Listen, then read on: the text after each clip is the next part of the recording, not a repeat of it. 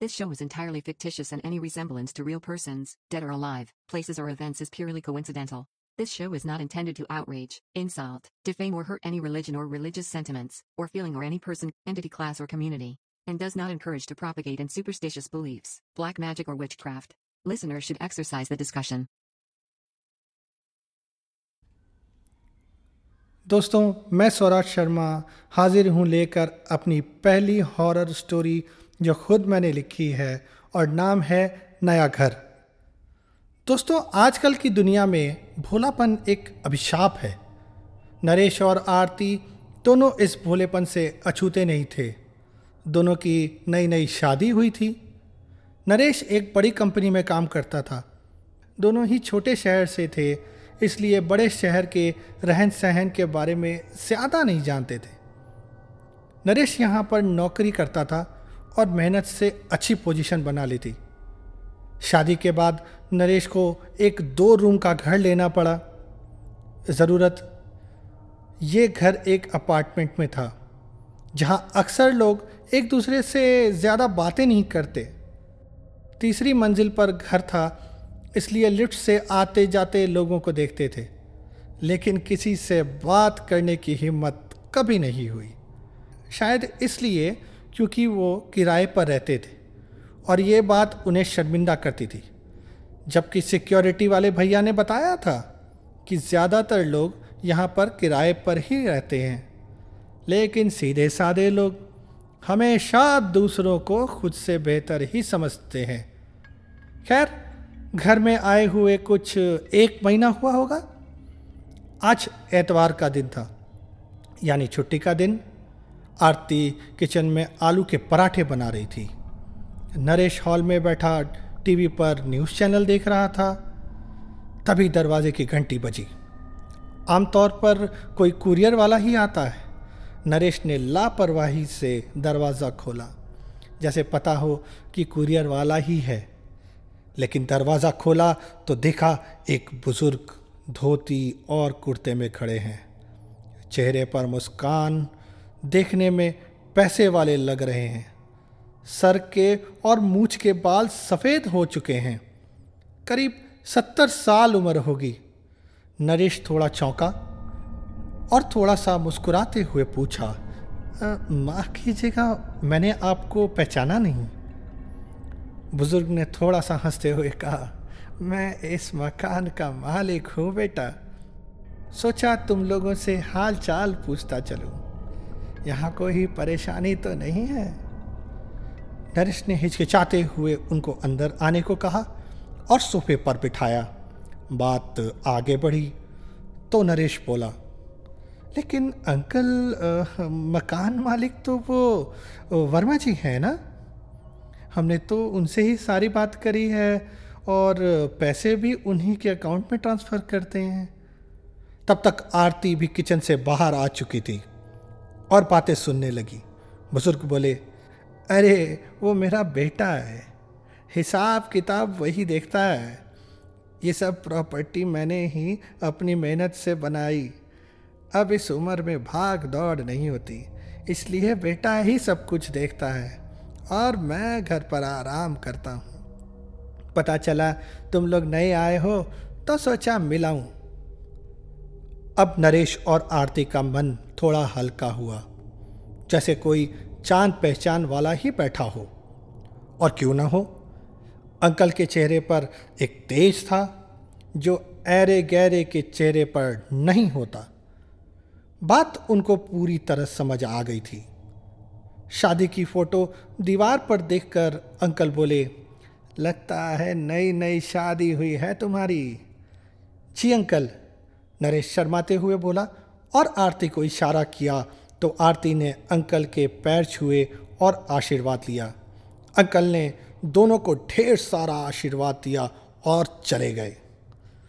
थोड़े थोड़े दिनों में अब एक सिलसिला सा बन गया था। अंकल आते और देर तक बातें करते, अपनी ज़िंदगी की कहानियाँ सुनाते, कभी अपनी स्वर्गवासी बीवी के बारे में बताते। कुछ ही दिनों में वो घर के मानो सदस्य जैसे बन गए। नरेश और आरती को भी एक अनजाने शहर में एक पिता समान व्यक्ति का साथ मिल गया था। नरेश के घर के पास वाले घर पर हमेशा ताला लगा रहता था। शायद कोई रहता नहीं था। उन्होंने कभी ज़्यादा गौर भी नहीं किया।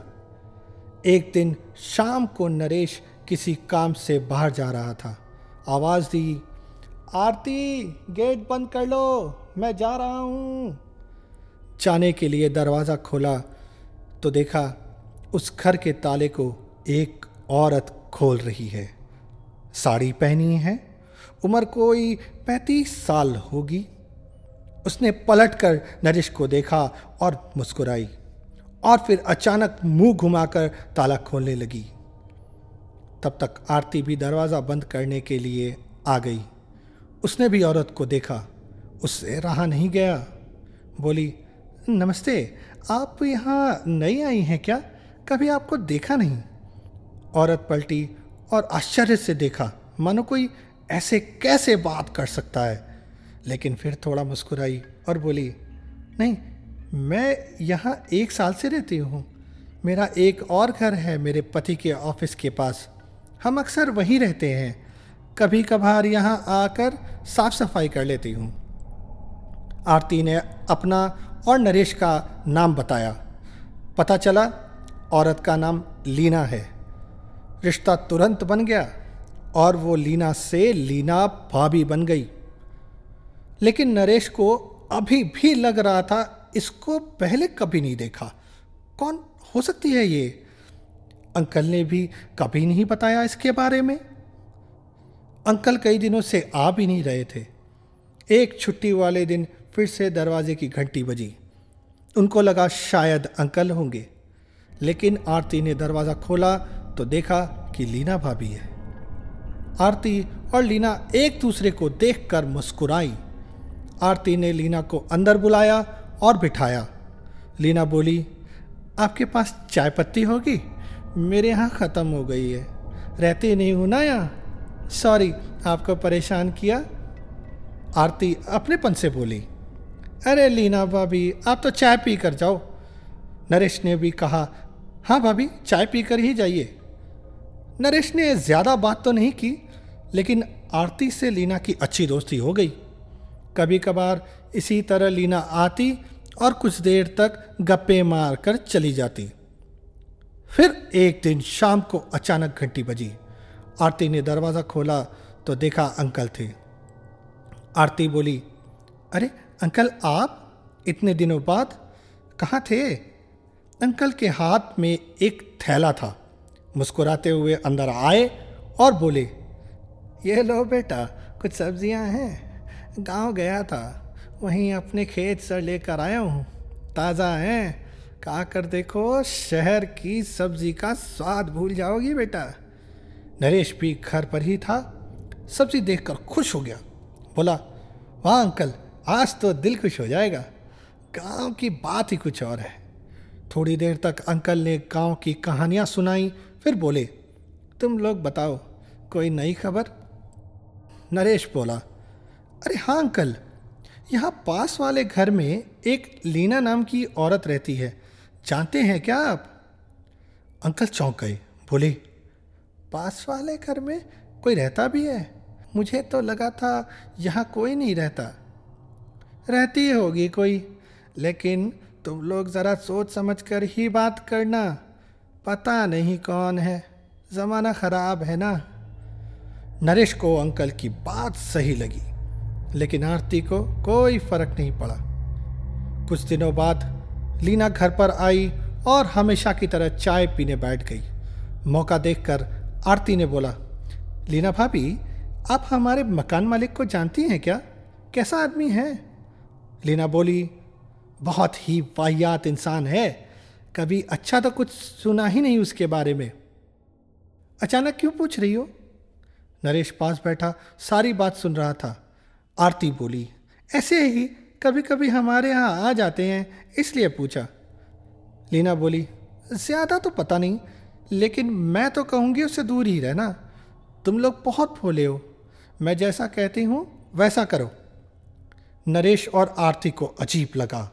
इतने अच्छे इंसान के बारे में ऐसा कैसे बोल सकती है? और और इसको इतना कैसे पता, जब ये खुद यहाँ ज़्यादा नहीं रहती? थोड़ी देर बाद लीना चली गई। कुछ दिन बीते, घंटी फिर बजी। सुबह का वक्त था।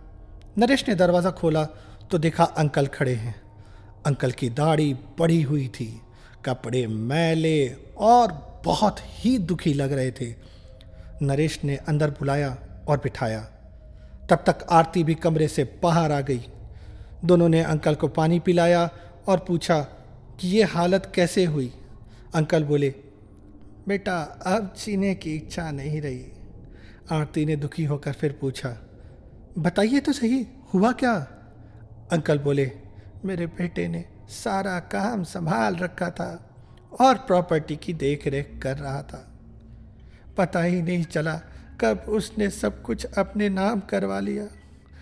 अब अंकल रोने लगे और बोले, मेरा बेटा और मेरी बहू अब मुझे घर से निकाल रहे हैं। आज रात तक का वक्त दिया है। मैं कहाँ जाऊँ, क्या करूँ? आरती रोने लग गई। नरेश ने दोनों को संभाला, अंकल को शांत किया। अंकल, सब ठीक हो जाएगा, आप चिंता न करिए। अंकल बोले, कुछ ठीक नहीं होगा बेटा, मैं अपने बेटे को जानता हूँ, वो नहीं बदलेगा। मैं तो कहीं का नहीं रहा, भटकता फिर रहा हूँ कहाँ रहूँ, कहाँ जाऊँ? आरती बोली, कहीं नहीं जाना आपको, आप यहाँ रहेंगे। नरेश ने भी हक से कहा हाँ अंकल, वैसे भी ये घर आपका ही है, आराम से रहिए। अंकल बोले, आ, सब बोलने की बात है बेटा, कुछ ही दिनों में मैं बोझ बन जाऊँगा। अब नरेश से रहा नहीं गया। अंकल को उठाया, हाथ पकड़कर दूसरे कमरे में ले गया, जो खाली ही रहता था, और बोला, अंकल, ये मेरा प्रॉमिस है, आज रात से ये कमरा आपका और अब आप यहीं हमारे साथ रहने वाले हैं। अंकल थोड़ा सा मुस्कुराए और बोले, ठीक है बेटा, आज रात तक मैं सारा सामान लेकर आ जाता हूँ। भला हो तुम दोनों का। उस दिन नरेश ऑफ़िस नहीं गया। दोपहर में संजोग से लीना आई। आरती ने सारी कहानी लीना को बताई। लीना चौंक गई, बोली, बेटे ने निकाल दिया? ये ये कैसे हो सकता है? मकान मालिक का बेटा तो अभी कॉलेज में है। अब आरती और नरेश को कुछ अजीब सा लगा। नरेश बोला, बेटा तो वो है ना, विजय वर्मा। लीना फिर चौकी, बोली, विजय वर्मा ही तो मालिक है। आरती बोली, और उसका बाप? लीना बोली, उसका बाप तो कब का गुजर गया? करीब दो साल हो गए। यहाँ अपार्टमेंट के लोगों ने ही बताया। नरेश और आरती का दिल दहल रहा था। और लीना बोले जा रही थी। इसी विजय वर्मा ने अपने बाप की सारी प्रॉपर्टी हड़प ली। इसी गम में बेचारे को हार्ट अटैक हो गया था। मैंने कहा तो था, मकान मालिक अच्छा आदमी नहीं है। अब तक नरेश और आरती की सिट्टी पिट्टी गुम हो गई थी। आरती डरते डरते बोली, लेकिन उसके वही पिताजी हमारे यहाँ आते हैं कई दिनों से। लीना को अब गुस्सा आ गया। बोली मैं आप दोनों को भोला पाला समझती थी। आप लोग तो बड़े ही अजीब हो। मैं अकेली रहती हूँ तो डराने के लिए कुछ भी बोलोगे? मैं चाह रही हूँ अपने घर, आज के बाद आपसे मिलने कभी नहीं आऊँगी। ये कहकर वो चली गई। नरेश और आरती एक दूसरे को देख रहे थे और सोच रहे थे, क्या करें? तुरंत मकान मालिक यानी विजय वर्मा को फ़ोन लगाया और उसके पिता के बारे में पूछा तो वो नाराज़ हो गया। बोला, आपको इससे क्या मतलब? मेरा घरेलू मामला है ये। और अब जो इस दुनिया में है नहीं, उनके बारे में बात करके क्या फ़ायदा? है और फ़ोन रख दिया। नरेश ने नीचे सिक्योरिटी वाले भैया से पूछा तो उसने भी वही कहा जो लीना ने कहा था। साथ ही ये भी बोला कि उसने कभी किसी बुज़ुर्ग को बिल्डिंग में आते हुए नहीं देखा। नरेश ऊपर आया और आरती को ज़ोर से पकड़ लिया, जो पहले से ही डर के मारे काँप रही थी। दोनों की नज़र खड़ी पड़ पड़ी और कानों में नरेश की ही आवाज़ गूंजी, आज रात से ये कमरा आपका और अब आप यहीं हमारे साथ रहने वाले हैं। दोस्तों मेरी कहानी सुनने के लिए धन्यवाद। आशा करता हूँ आपको पसंद आई होगी।